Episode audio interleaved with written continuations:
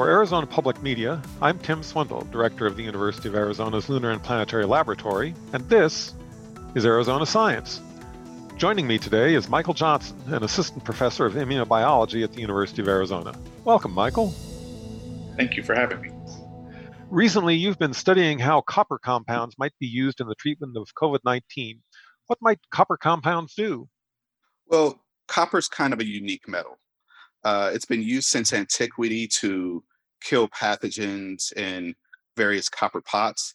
It's also been used in various compounds to protect vineyards, such as the Bordeaux mixture. Uh, it's been used to save people against the potato blight. Uh, so copper's kind of been part of our society for quite a while as an antimicrobial, and we still don't quite know all the ways that it is toxic to some of those uh, bacteria or pathogens. So what my laboratory does is we are interested in that mechanism of how copper is toxic, and we think that we can use those in a variety of different ways. So, what are you doing specifically to test it with COVID 19? recently there was a New England Journal of Medicine uh, article that basically showed that COVID 19 did not persist on copper surfaces as, as compared to on other surfaces uh, nearly as long. You know, the half life of the COVID 19 was in the order of hours versus in cardboard or some other surfaces, it was in, on the order of days. So there was something to how copper was causing a certain level of toxicity against that virus. And we think that we can use those particular properties against uh, the, uh, the virus in a controlled fashion using what's known as an ionophore or a chelator, which is basically a compound that can bind a metal.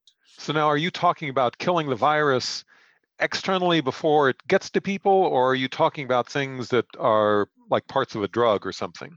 We don't quite know yet to be completely honest uh, so we're trying to look at a couple different ways. We're interested in looking at the spike protein which is the protein that actually binds to the ACE2 receptor on mammalian cells and if we can disrupt that particular interaction by potentially introducing copper that might basically destabilize the spike protein and again in a controlled manner then that's one point of efficacy of copper. However, once the virus gets inside, then you might need something that works on maybe a capsid protein or something that blocks viral assembly. And so we also have viruses that we're looking at to study that point of view. We don't quite know where we're trying to target, but we do have the, uh, I guess, a, a hypothesis on using copper to target the virus. And is there something special about copper compared to other metals? Copper is kind of an interesting metal in that it has two different states.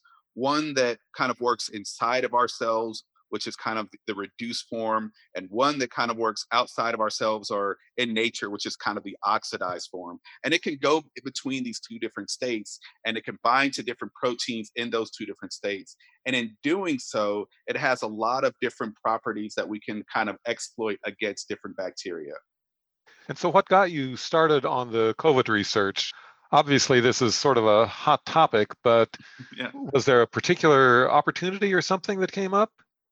When the New England Journal of Medicine paper came out that COVID 19 persists less on copper surfaces, I started getting a flood of tweets, a flood of emails of saying, Hey, are you going to look at this? Hey, are you going to look at this? And I was like, yeah, but I'm not a virologist, so I don't really know how to use my level of expertise to help against this particular virus. And, you know, it's one of those things where you want to help, but you're afraid that if you step into things, you might muddy the waters. So that's when the power of collaboration came in. And one of my friends and colleagues, uh, Koenraad Van Doorslaer, he's a very nice virologist at, uh, at U of A. And he said, Hey, I have this system that I think we could try your compounds in. Do you want to try and work together on this? And I said, Oh, yeah, this sounds absolutely wonderful. So we brought him in. We brought some other bioinorganic chemists. We have some medicinal chemists in, and we just kind of made this really nice uh, you know ragtag team of scientists to see if we can get this particular project to work and now we're starting to get off the ground. We're about to start testing some of the compounds and we're really excited to you know at least have the ability to be helpful. Well good luck with it. Thanks for joining us michael. Absolutely. This is Tim Swindle, and this has been Arizona Science. You can also listen to this and other Arizona Science segments by going to the Arizona Public Media website at azpm.org.